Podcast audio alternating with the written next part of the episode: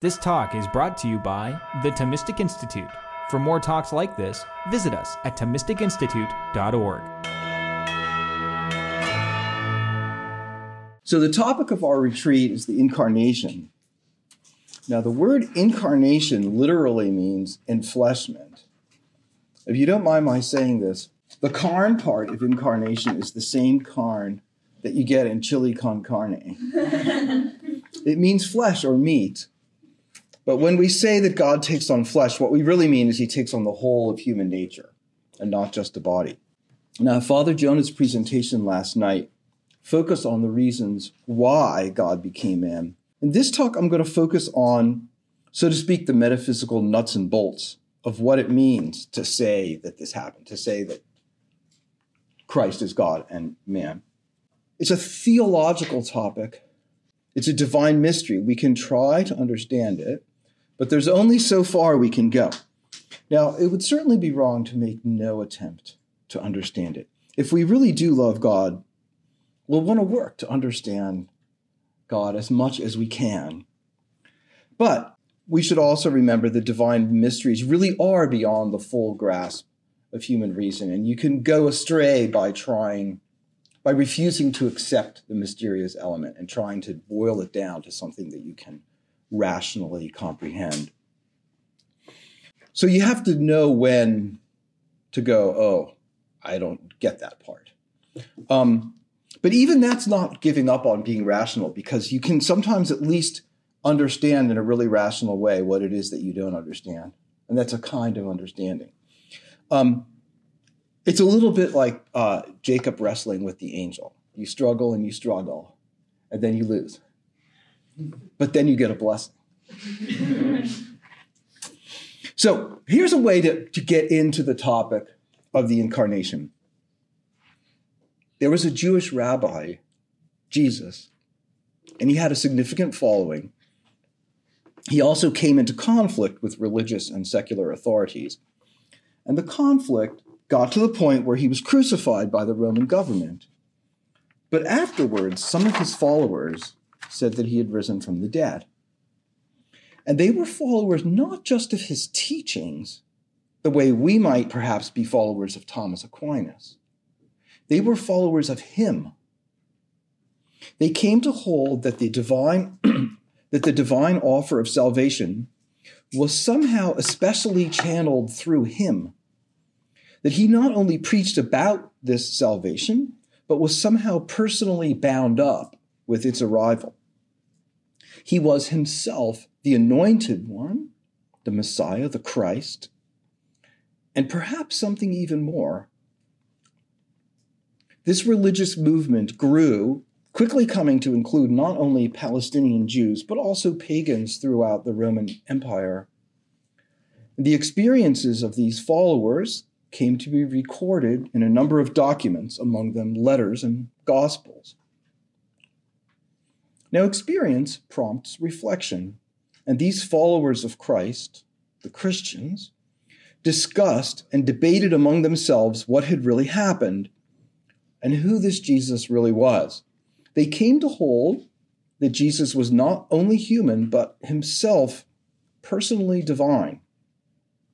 It was not merely that he was especially gifted and inspired by God, but that he was God himself.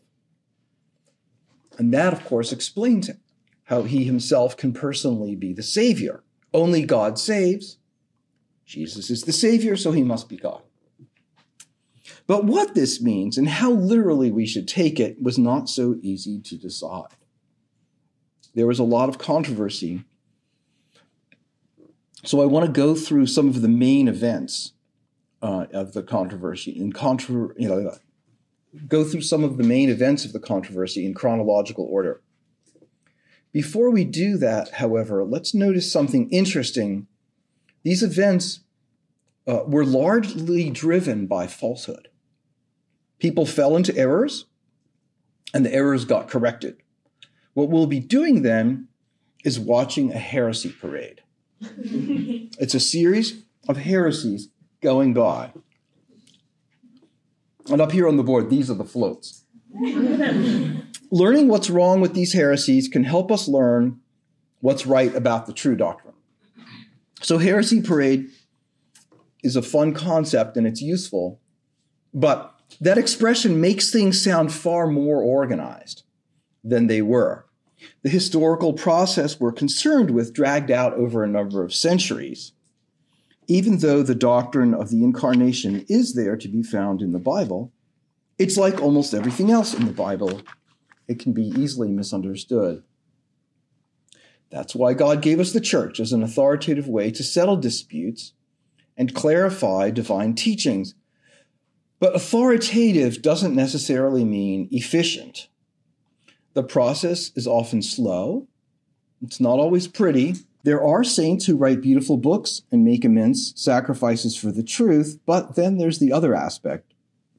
People get angry, people fight dirty, even people on the right side sometimes fight dirty. People sometimes kill other people. Through it all, in a mysterious way, the heresies contribute to the discovery of the truth. A slogan you sometimes hear is doctrine is never defined until it's denied. So people are they're just cruising along, they're praying, they're taking care of the poor, they're going to church, and then someone says something that sounds wrong, and an argument begins, and men, and then it ends many years later with the official definition of some doctrine. Okay, now finally, it's time for the heresy parade. First and most famously, there's Arianism. We're going to start on the right there and move to the left. Arius was a priest uh, from Alexandria. He held Alexandria, Egypt, um, not Virginia. Arius was a priest who held that Christ was a creature. People often say that for Arius, Christ was not God, but human instead, but that's not really right. For Arius, the Son did become incarnate, but the Son wasn't really God in the full sense. He's a sort of demigod, a highest creature, but not truly God. Arianism was a pretty popular heresy for a while. The Arians had good public relations. They had little Arian jingles that people sang. They had friends in high places like the emperor and many bishops. Their arch rival was the Bishop Athanasius. Perhaps you've heard the phrase Athanasius contra mundum, Athanasius against the world. He had to put up with a lot of trouble. He was sent into exile five times. He was pretty hardcore himself. Um, anyway, his side did eventually prevail. Arianism doesn't do a good enough job of interpreting scripture and it doesn't do a good enough job of explaining salvation. Arianism was condemned by the Council of Nicaea, a big meeting of bishops held in the town of Nicaea in the year 325. Now, in the case, just in case bad Christmas music started playing in your head and you're trying to figure out why mentioning Nicaea did that to you? It's because that is the council where St. Nicholas allegedly punched Arius. One of the products of this, it's amazing to think that St. Nicholas goes back that far, but like, that's the way it is. Okay, so one of the products of this council was the creed that we call the Nicene Creed, or not exactly. What we call the Nicene Creed is the expanded version developed a bit later. We'll come to that shortly. For present purposes, the takeaway is this you have to hold that Jesus is truly and fully God, not like a top angel or something. Okay. The next float in the heresy parade is for Apollinarianism. Apollinarius taught that Christ was divine and incarnate, but Apollinarius understood the incarnation as meaning that the Son took on human flesh without a human mind. You could say perhaps Apollinarius took the word incarnation a little too literally. This view was rejected by the truth too. The operative slogan here was Athanasius's what was not assumed was not healed. If God didn't assume or take to himself a full human nature, then he wouldn't be saving all aspects of our human nature. Apollinarianism was condemned at the First Council of Constantinople in 381 that council also gave us an expanded version of the Nicene Creed, the expanded version that is used by so many Christians in the liturgy today. but we just call it the Nicene Creed. That's fine. It's pedantic to always say the Nicene Constantinopolitan Creed. Mm-hmm. Just let it go. For our purposes, the takeaway is this you have to hold that Jesus is really, truly, and fully human. Next in line is Nestorius, a bishop, but also, I'm sorry to say, possibly not the brightest bulb on the string. He asserted on the level of words that Christ was a person, one person. But apparently, he didn't understand this in the right way because he also asserted that Mary was not the mother of God, but only the mother of Jesus. Jesus is a human being. It seems that for Nestorius, the Son of God was one person, and the man Jesus was another person. And the two of them were very closely united in mind and will. They thought the same things, they intended this, the same things, they wanted the same things, and so forth. This strong unity for Nestorius was enough to justify speaking of one person. But this didn't really make sense. A team is not a person, even if it's the most tightly unified team ever. Nestorianism was condemned at the Council of Ephesus in 431 the council made a special point of saying that Mary was the mother of God. That sounds like a statement about Mary, and of course, in a way, it is. But really, the point was to make clear that the Jesus she gave birth to was the same person as the second person of the Trinity. The person she gave birth to was not only human, but also divine. So she's Theotokos, God bearer. Right. Okay, so the person that she gave birth to was not only human, but also divine. Of course, Christ didn't receive his divine nature from her the way he received his human nature from her, but he, but he had that divine nature and he was born from her. So she was the mother of a divine person. Nestorianism had a kind of afterlife in later Christological debates, and there was a replay that, inst- that resulted in additional condemnations at another council in Constantinople in 553. That's not on, on the board. Um, there are even some Christians today who think of themselves as Nestorians in some sense. The precise relationship between their views and the mainstream Catholic view is subtle, and dialogue has been ongoing. For our purposes, the takeaway is this you really have to hold that Christ is one person. Okay? So He's really God. He's really human. He's really one person. Okay, those, those are the three main big things. The next float in the parade showed up rather quickly after only 20 years or so. This heresy is called monophysitism, one natureism. And it basically said that the human nature got swallowed up into the divine nature, with the result that Christ really only had one nature his divine nature. This was condemned by the Council of Chalcedon in 451.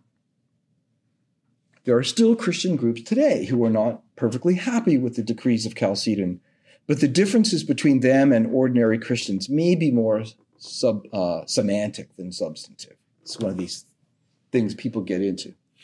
The takeaway for us is that when you talk of Christ's two natures, it's not enough to say that two natures came together. You have to specify that neither swallows the other one up. Christ isn't just from two natures, he exists in two natures. He's both fully human and fully divine. He is both fully human not, not he's just from those two natures. Okay, I'll mention one last participant in the heresy parade monothelitism. I hope I spelled it right. I've got a real patristic scholar in the room, so I'm like really nervous mm-hmm. about every about everything that I'm saying. That's okay. That's all right, isn't it? That's okay. Yeah. the spelling is not what I'm worried about. the, mono- the monothelites held that although Christ had a human mind, he didn't have a human will, thelema. This view is another way of cutting corners on the claim that Christ is fully human. It's like Apollinarianism, only not so bad. Anyway, it was condemned at the Third Council of Constantinople in 681. The takeaway is that when we say that Christ is fully human, we really mean fully human. So, to sum up, through a long, messy process, the church produced clearer and clearer definitions of the mystery of Christ. He's one person, really one person, not a team. He is really divine, not just a demigod. He has a real human nature, not just a human body or even a human mind lacking a human will. When I say that the church provided clearer definitions, I mean that it drew clearer and clearer borders around the doctrine. One meaning of the Latin word finis, which gives us our word definition, is border. But of course, that doesn't mean that the church gave us perfectly clear interpretations that removed all mystery. By no means. We now have a clearer sense of what some of the wrong understandings of Christ are, but there's a lot left that we don't understand, and a lot left that we'll never understand. I have said that the church teaches that Christ is one person in two natures, but I haven't really said much about what persons are or what natures are. So let's talk about that. Person, in the context of Christology, means a special kind of substance. But what is meant by substance? Now, in ordinary language, we might say something like, I'm sorry, but there's a weird green substance on the cuff of your pants. But in philosophy, it has sort of more technical meanings. Sometimes substance means nature. When we say in the Creed that the Son is consubstantial with the Father, we mean that he's of the same nature as the Father. But sometimes substance has a different meaning, and that's the one of concern right now. And the meaning we need to focus on now a substance is an independent, individual, unified thing like a dog. So let's start with individuality. A substance is individual in the sense that it is one particular thing rather than being a universal kind or nature.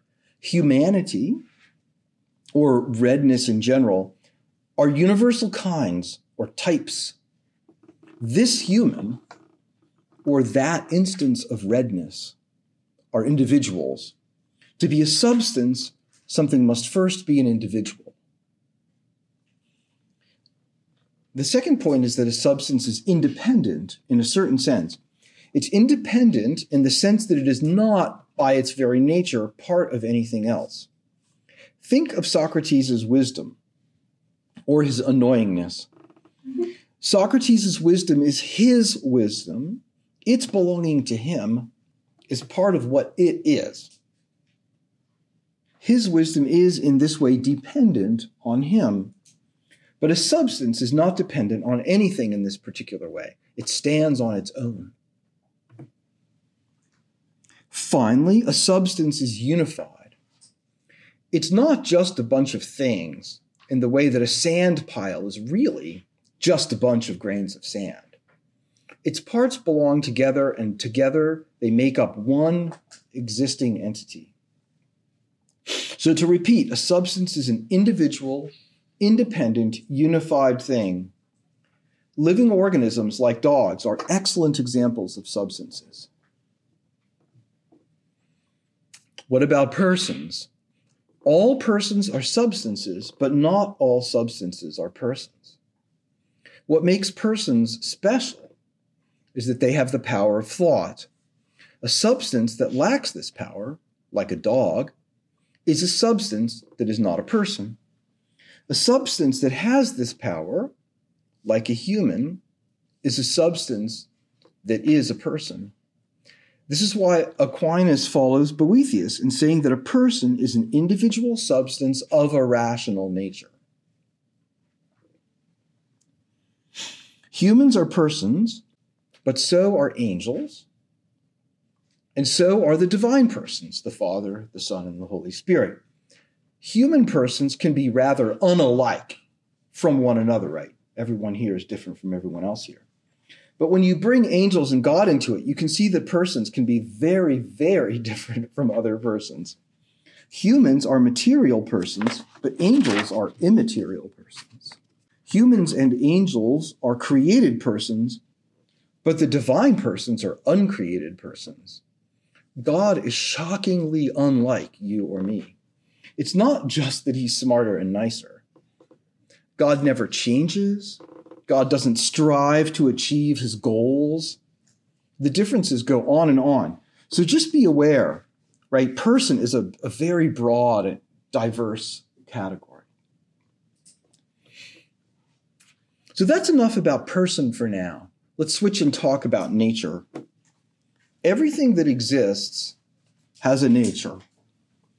Its nature is the inner principle or inner factor that makes it be the basic kind of thing that it is.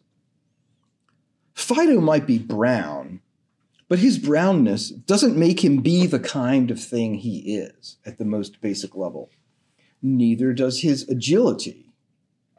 What makes Fido be the kind of thing he is at the most fundamental level is his dogness, whatever exactly that is. Let's say it's his being a barking mammal. I don't know if that's a good definition of dogness, but it'll do. Whatever dog nature is, for our purposes, it's more important to think about what human nature is. To have human nature is to have what it takes to be a human being. To be a human is to have the properties and powers in virtue of which something is human rather than canine or feline. As hinted at earlier, that involves rationality and a special kind of materiality. To be human is to be a rational animal. Humanity is rational animality. Now, some people might be inclined to complain that all this is too much philosophy. Of course, that wouldn't happen here, not at the Thomistic Institute.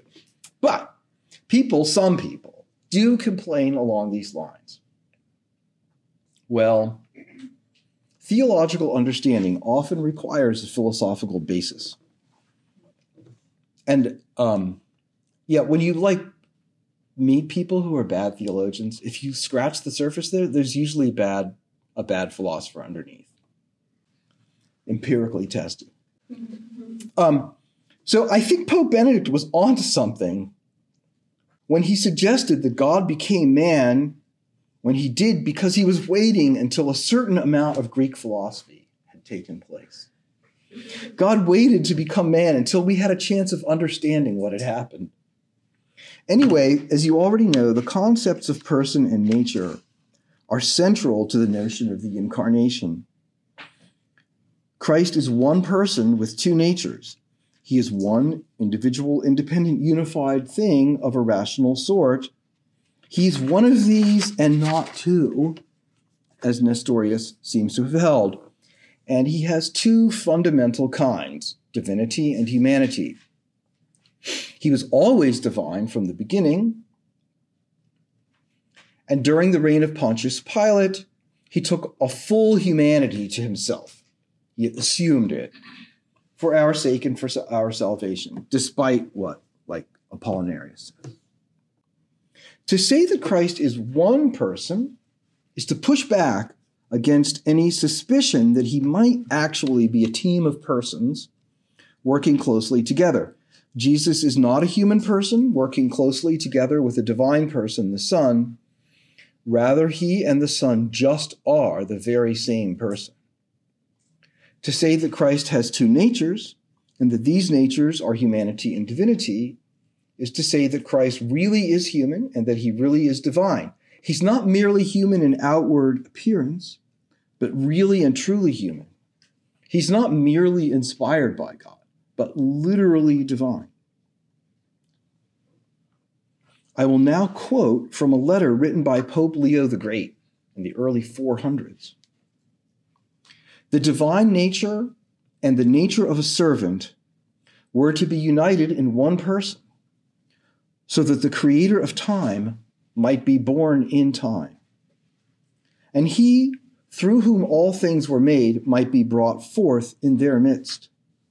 For unless the new man, by being made in the likeness of sinful humanity, had taken on himself the nature of our first parents, unless he had stooped to be one in substance, nature, with his mother, while sharing the Father's substance, and being alone free from sin, united our nature to his, the whole human race would still be held captive under the dominion of Satan.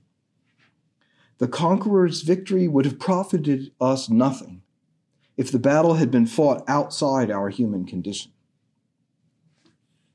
In Christ, then, we find both natures united in one person. But which person? Christians, of course, believe that there are three divine persons Father, Son, and Spirit. How the doctrine of the Trinity is to be rightly understood is a huge, huge question. In my opinion, it's much harder than the incarnation. For our purposes, I just want to make clear that Christ is the second person of the Trinity. The Father is not incarnate, and neither is the Spirit. It's the Son who became man for us. It's very, very hard to know what God is like, but to the extent that we do know it, we can apply it to Christ straightforwardly. That's because there's only one way to be divine. Christ is God, so he is divine in the only way anything can be divine. He is omniscient, omnipotent, eternal, and so. Being human, by contrast, seems to be more flexible. Of course, there's such a thing as human nature, which all human beings have. To be human, you have to be a rational animal. Fine. But there are many ways to be human. And figuring out how Christ was human turns out to be pretty important. Humans can be sinless or they can be sinful. They can be omniscient, at least in a certain sense, or they can know only some things. They can be vulnerable to physical or emotional suffering, or they can be invulnerable to physical and emotional suffering. Now, a lot of the things I just said might sound controversial or even uncontroversially false. Is it really true that humans can be sinless or omniscient, even in any sense, or invulnerable to physical and emotional suffering? Some theologians have thought no, that no human can be sinless or omniscient or invulnerable. They have thought that sin, lack of knowledge, and vulnerability are intrinsic to the human condition. And for that reason, they have thought it important to allow for them to belong to Christ. They have thought it important, for example, to say that Christ did not know everything. Have they also thought it important to say that Christ was sinful? That's definitely carrying things pretty far. But I think it would be hard actually to find theologians who actually say that. Probably not impossible. But I think you get the picture. Okay? the gist, the general picture here is what I want to want you to be thinking about. If we take as a starting assumption that being human requires having a broad range of defects, then we will think that acknowledging Christ's true humanity will mean attributing to Christ that same broad range of defects. But this is moving way too fast. Adam and Eve before the fall, possessed the fullness of knowledge. And they were invulnerable to suffering as well. So it's just not true that being human requires having all the standard kinds of imperfection and failing. From the mere fact that Christ took on humanity, it's not clear what form his humanity took. Vulnerable or invulnerable, omniscient or non omniscient, if all you know is that he took on humanity, you don't know the answer to those questions yet. Now, as the late Marilyn Adams outlined in a little book called What Kind of Human Nature, theologians like Aquinas answered this question in terms of Christ's mission. In principle, Christ's human nature could have taken any number of forms. In practice, it took the form best suited for his salvific mission. For example, Christ's human nature could, in theory, have been invulnerable to pain and suffering. But then he wouldn't have been able to suffer and die for us. So, says Aquinas, Christ freely took on those imperfections in order to carry out his mission. Physical and emotional vulnerability are just some of the possibilities. We can't go over them all, but let me briefly mention just one of them as a setup for something to be discussed later today. Some people think that in order to be in solidarity with us, Christ needs to suffer from ignorance and even to struggle with sin. But for Aquinas, that can't be right. Because if Christ didn't possess all knowledge and all grace, he couldn't carry out his mission. It's the same principle as before fitness for mission. But this time it requires perfection rather than imperfection. But we're going to come to that like in the afternoon. In summarizing what needs to happen for us to get things right in Christology, Aquinas says that when we say God is man, we have to understand three things correctly. We have to understand the God part correctly, we have to understand the man part correctly, and we have to understand the is part correctly. It has to be really God that we're talking about, in particular, the second person of the Trinity. We have to really be saying that this person is human, fully and really human, and we have to mean the is part correctly. It's not just that there's some kind of connection or relationship between God and man, as in the case of a prophet who was greatly filled with the divine spirit. No, a really divine person really is really human. And this gives rise to some startling truths that we have to be ready to affirm. They are, in a way, tests to see whether we understand the incarnation. So here are some easy ones to start with. God the Son created the sun, moon, and the stars. Sounds okay. Here's another one baby Jesus can be killed. That sounds okay, right? Here are some harder ones God the Son can be killed. Baby Jesus created the sun, the moon, and the stars. Those last two might sound false. However, they are true, and it's important to see why. God the Son and baby Jesus are the same person. Therefore, what's true of God the Son is true of baby Jesus, and vice versa. This is called the communicatio idiomatum, the communication of idioms or sharing of idioms. Now, idioms in this context are the distinct properties that come along with a nature. So, having toes comes along with human nature, and the Son of God is human, so it's true that the Son of God has toes. The communication of idioms applies to the persons, not to the natures. We don't say that the divine nature created the sun, the moon, and the stars, but the divine persons do. We don't say that Christ's human nature can be killed. We say that he can be killed. He, that one person, is both the creator of the sun, moon, and stars, and also someone who can be killed. Of course, it's because he's God that he's creator of the sun, moon, and the stars. And it's because he's human that he can be killed. That's why it sounds odd or even shocking to say God the Son can be killed or baby Jesus created the sun, the moon, and the stars. The expression God the Son puts us in mind of divinity. And the expression baby Jesus puts us in mind, it puts us in mind of humanity. Fair enough, but let's not be misled. Let's not fall into thinking that God the Son and baby Jesus do different sets of things. If we do, we won't be thinking of them as just one and the same person. Baby Jesus is not the cutest little baby ever who just so happens to be related to God in the awesomest way ever. Baby Jesus is God, God in person. If it seems strange to say that one person has two natures and two such shockingly different natures, good. If it didn't seem even a little bit strange that might be a sign that you weren't really thinking about it. There's a text from the divine office. It's well, this part isn't included in the divine office anymore, but that's where it comes from originally. Uh, and it's been set to music by uh, a number of composers. And you might have heard it in one setting or another under the title O Magnum Mysterium. Yeah, I can see people nodding before I said it.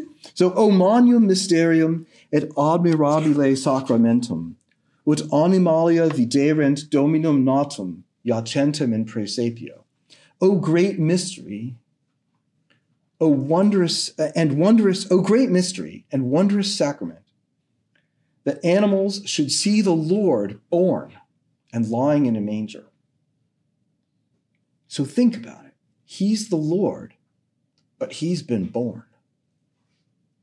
He's lying in a manger. That's surprising. It's shocking. It's not some, just something cute that should tug at our heartstrings. It's a great mystery and something that should fill us with wonder and awe. That's all for now. Thanks.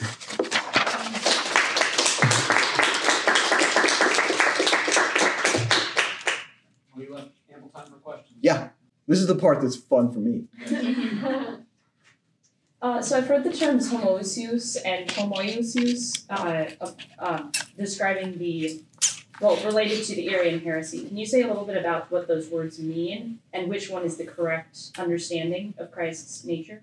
Only if Father Andrew promises to um, correct me if I screw this up. So homoousios means the same in nature, consubstantial, and that's the right thing to say. Um, so that God the Father and God the Son have the same nature or same substance in the sense of nature. And the homoiousios is a kind of wiggle thing, right? It was like a wasn't the idea that it was like they were similar in nature. And that, you know, probably some people were saying, well, let's just say that. That's close enough. But um, uh, Athanasius and his buddies were like, no, no, no, no, no. We're not going to let you get away with similar in nature. You have to say the same in. So, like, the, the comment is that this all boils down to like a tiny Greek letter. Yeah. But I mean, if you, you know, in terms of how much ink you're using, it is a small difference. But conceptually, it's a big difference. Yeah. Yeah, so homoousios is the good one. Thank you. Consubstantial. need to get my head around the, the, the physics and definitions of substance and nature and um, connect them to, to uh, biology if possible. It seems that substance is similar to the sense of organism as an in, independent. Organism is an excellent example of a substance. Whether there are substances that are, aren't organisms is an important question. But organisms are a great example of substances. The, we're skipping up is the independence Yes. of, of, of an organism. I mean, a particular example would be an ant colony. You can also talk about a, a, a baby or especially a fetus. Yeah. How they're not they're not independent exactly. I mean, the ant colony is a really great example because we really do observe within an organism a diversification. Like the the, the, the drone isn't capable of Yeah. surviving on its own. Yeah, good. So, so the question is, I don't know whether what. Um, yeah. So the question is whether organisms are really independent after all. So to answer that, I mean, I have like little hints of that in what I said, but I was going. I mean, I didn't want to spend half an hour on. it. No, but this is a really important question. the The point is to is to um, articulate just what particular sense of independent it is, because it's certainly not true that.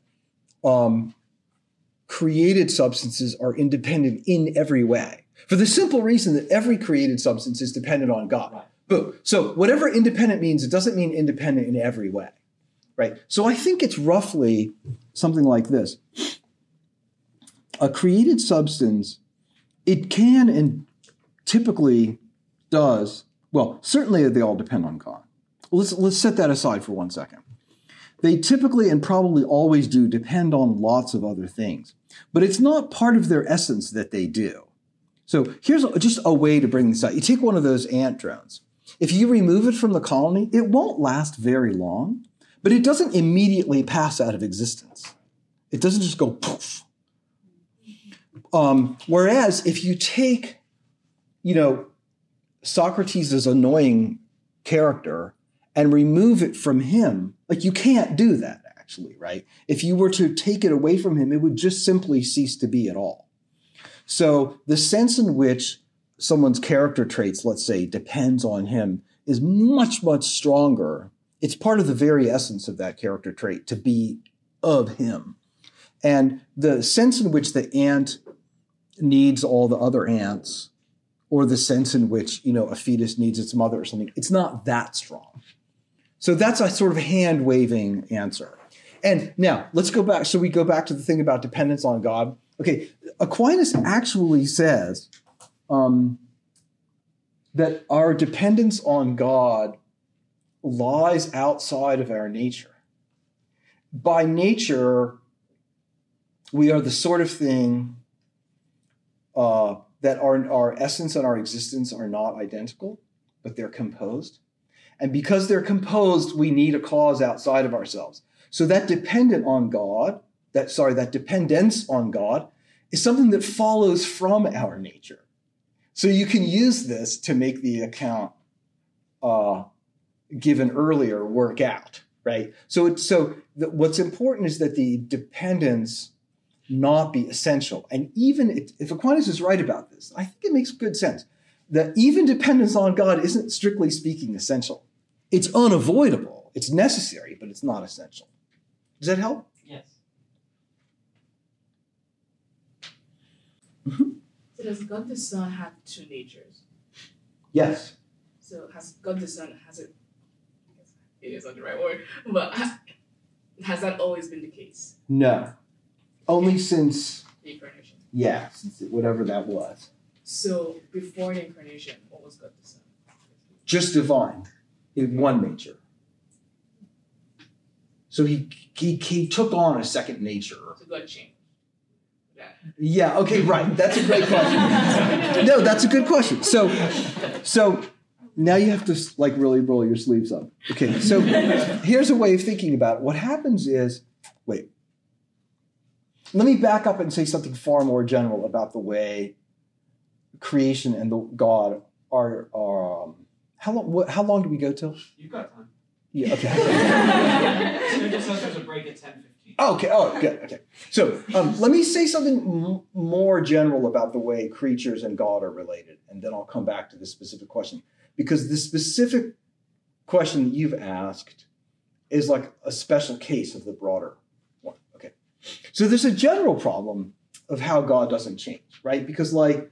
Um, you know, he's leading the Israelites across the Red Sea, but like 10 minutes ago, he wasn't because there they were on, you know, the the west side of the Red Sea going, uh oh, now we're dead. Right. Okay. So, and this is all stuff I'm basically stealing from Aquinas, right? So, God stays the same, but creatures change.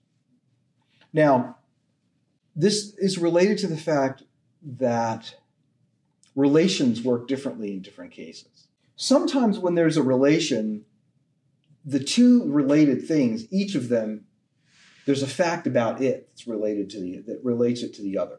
So, you know, if somebody like punches me in the face, then the fist is like there's a fact about the fist and there's a fact about the face. Right? So, and there's like a fact here and a fact here and they they together they make up that relation. But there are other cases of relations where there's actually only a fact on one side. So here, I'll put this water bottle up here, right? So we could, okay, I won't put this water bottle up here. It will fall up. I'll hold it. Now, before I was, I, I was holding it up here, none of you was thinking about it, I presume, right? So you changed. You went from not thinking about the water bottle to thinking about the water bottle. But it doesn't change in virtue of being thought about by you. It's not like when you start thinking about it, something happens to it right? Okay. So that's a case where we have a relation, but there's really only a fact on one side, on your side. There's no fact on the water bottle side. Even though we might express it that way grammatically, right? We might say the water bottle is now being thought about by the participants, right? So it makes it sound like it's a fact about the water bottle, but really all the facts are in you guys. Okay. Well, um, creation changes, God doesn't change. So all the facts that make um, those true things that we say about God, like God, at this point, God began to lead the Israelites across the Red Sea, right? That sounds like we're attributing a lot of temporal changing facts to God, but really we're just talking about what was happening with the Israelites. Okay, so then, when God the Son becomes human, a human nature comes to be, and it comes to be related to God the Son. But he doesn't change. It, the nature comes into being, the nature of creation changes. Um, does that make sense so far? Okay, then the only thing I would add is this um, the connection between creatures like the Israelites crossing the Red Sea and God doesn't make them into one person, right? So God is God, and the Israelites are still the Israelites. Um, so that's a relation where there's facts on the side of the creatures that bind them to God, but not bind them in a way that makes up one person. What's special about the case of the incarnation, it makes it different from all other cases of relations between creatures and God, is that the created nature is joined to God in person. So, um, you know, if a new prophet comes to be, that's a case of someone being joined to God. But this is more than that because, um, well, you don't get a new person with the incarnation. You get the same old person now existing in a new way. Does that help? Yeah, that's a very good and, and uh, important question and a tricky one. Like we could go on about this for a while more. Thank you. Mhm. Um, so I had a Christology class last semester, and the professor asked us who the only human person united in body and soul is present in heaven. And we all guessed Jesus, and we got it wrong because it's Mary. Right. So could you just explain a little bit on why or why it isn't appropriate to call the Son a human person? Yeah. Okay. So I mean, I think sometimes people make a little bit more about the, of this than they should.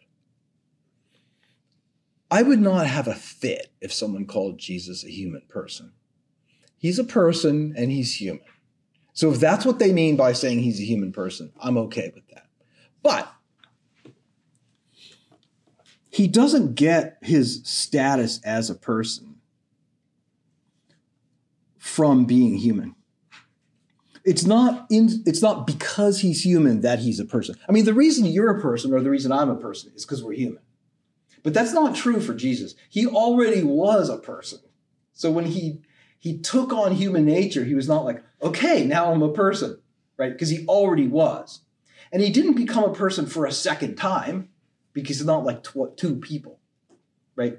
So in that sense, it's important to say that his status as a person is not um, from his humanity. So he's not constituted as a person by his humanity. Um, now, when people are anxious to deny that Christ is a human person, I think that's the point they're trying to make.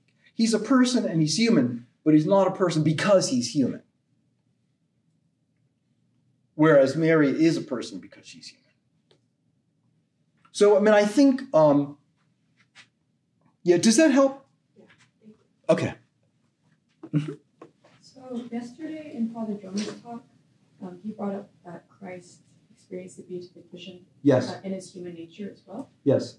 So my question is, what's the distinction between like when we experience the beatific vision, like God willing, and there's no suffering, right? But Christ in his human nature experienced the beatific vision and suffered. Like, what's the principle of difference there? Because it doesn't seem to be the beatific vision that changes suffering, or that like makes suffering a non-issue. Does that make sense? Um, you're, are you asking how it could be that he had the beatific vision and also suffered? Yeah, or uh, yes, and then also, um, yeah, answer that first, and I'll see if I still. okay, that's great. Yeah, yeah. No, I know. Um, so the way things ordinarily would go, remember that Christ's human nature could take on different forms or exist in different modalities. I'm not sure what's a good way of putting this. And then which ones he decides to have are the ones that go for his mission, right? So in the ordinary course of things, the beatific vision could just overflow and completely elevate his um, uh, the fullness of his human nature, including his body, with the result that it would be invulnerable to pain and suffering. And so he couldn't have been killed on the cross and stuff like that. But he kind of holds back from that and allows, um, I mean, prevent seems a slightly wrong word, but maybe I'll, I'll just go with it for now, right? He kind of holds back and doesn't allow uh, his possession of the beatific vision to make his body invulnerable in that way. that? How can you just like restrain the beatific vision? That's a good question. Um, I mean, I'm trying to avoid saying the really lame thing. Well, he's God; he can do it. You know. Um,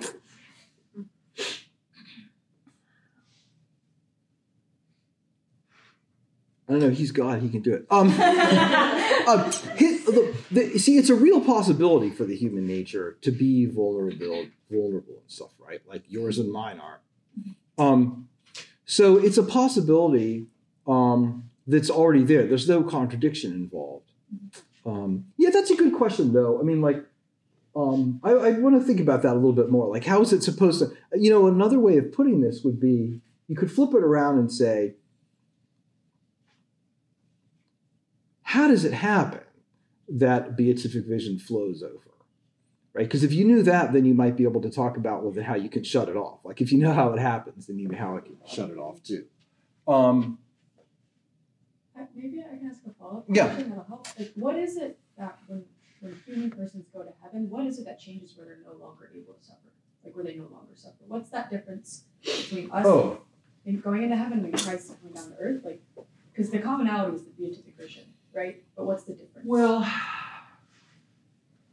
okay, so am I being pedantic if I say that on one level we can't suffer? I mean, until the final resurrection, you don't even have a body, right? So, of course, you can't suffer in your body. All right, but that's sort of pedantic. You're talking about after the final resurrection, right? Okay. Um, I mean, what Aquinas says about the um, Adam and Eve before the fall is going to sort of apply roughly here. You have the fullness of grace and knowledge, and it sort of flows into the rest of you. So your your body is your soul is totally subordinated to God. I'm sure he steals this from Augustine. The soul is subordinated to, to God, and so the body is subordinated to the soul. So your body is completely uh, in line with what the soul is trying to make happen. And what the soul tries to make happen with your body is not just like being a good person and stuff, but like your soul is responsible for everything. Like your soul is responsible for your blood pressure. But our souls are not super great at like controlling blood pressure. I mean, it's okay, but then when you get older, you have to start taking medication and stuff like this. So um, our souls don't totally have a grip on our body, and eventually it gets away from us, and then we're dead. Um, so, but um, once your soul is united to God, it has the and and your um, and the obstacles in terms of sin are removed. Then your soul can be completely in control of the situation, and so now your body is not going to be um, subject to to suffering and death. Um, now Christ could have been like that, but he freely chose not to be, so that he could suffer and die for us. Yeah, but how could he? I mean, it's a good question, right? Yeah. Like, why? wh- you know, If if you describe it in a certain way, it sounds like it's just an automatic process. There's no option. Yeah. Um, apparently not, but how do we understand it? Yeah. Yeah, I don't have anything more. That's a very nice question. Thank you. uh, when Christ is crucified and dies, does his like soul come with him in this body when he, I guess, uh, when he descends to hell, and I guess that's sort of like not actually what happens, but Yeah, so this is this is this is getting really far into the weeds. I don't mean that in a bad way. I mean in a good way, and it leads to certain controversies that so far I've managed to uh, avoid. Well, it's, it, it came up in your question. I just decided not to go there. Um, well, let's say this. So, when Christ is killed, his soul is still united to his divine person, and his body is still united to his divine person, but his soul and body aren't united to each other anymore. Right. Yeah. Um, so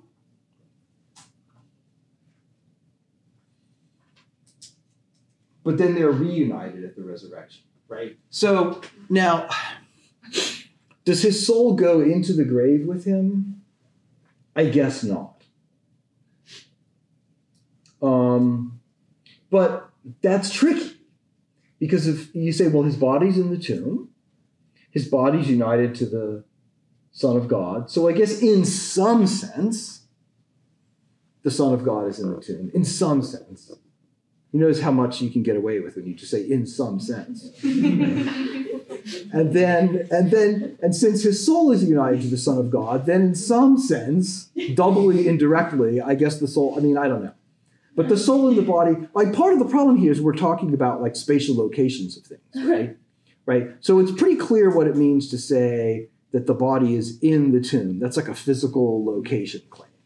Now, are our souls physically located? Yeah, but it's a little weird to think about it. And then is God physically located? I mean, you're really stretching the language of physical location, right?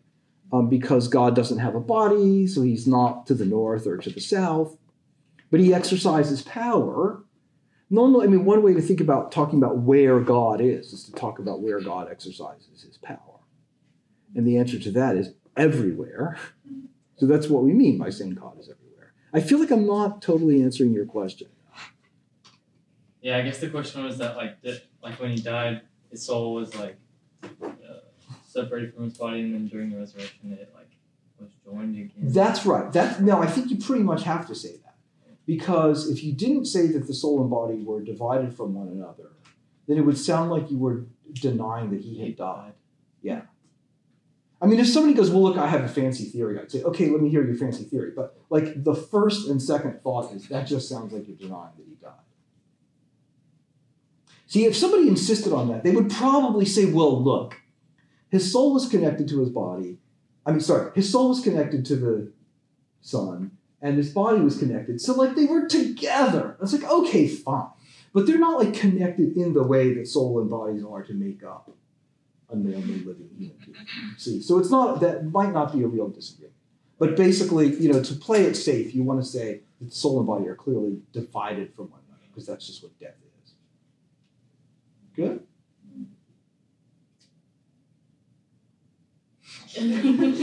uh, yeah, I'm con- I, I don't think I understand that too well for a second. So, if the body and soul separate for a second, Yeah. does the Son Three cease days. to exist for a second? No, no, no, no, no, no, no, no. well, no, he doesn't. No, but right, no, no. No, no, I know, I know. No, I mean, I knew. No, wait. So he, this is related to your earlier question, actually, right? He, as a person, his status as an existing person is independent of his being human. He's already a person because he's divine. Is the logos just kind of staring at him die from above? I'm just having issues like imagining that, you know? Okay, so the logos is not just staring at, right? Because the logos is human in person.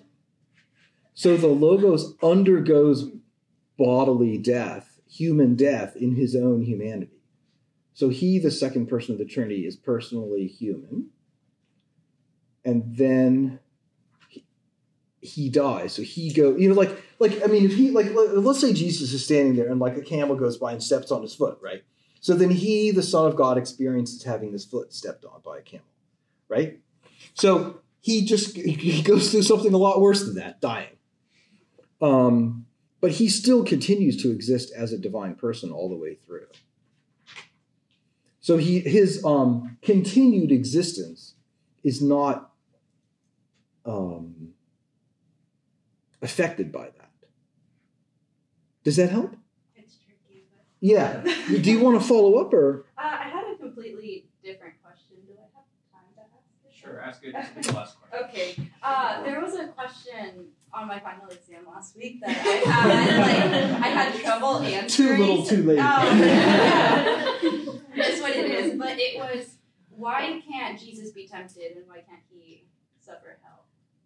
Yeah, I'm going to talk about this in the next talk a little Okay. bit. So I'll just we'll just I'll try to remember to bring that up. I say Okay. something about it. I'll say I'll, I'll go ding ding ding when we get there. Thank you. All right, thanks, Professor Gorman.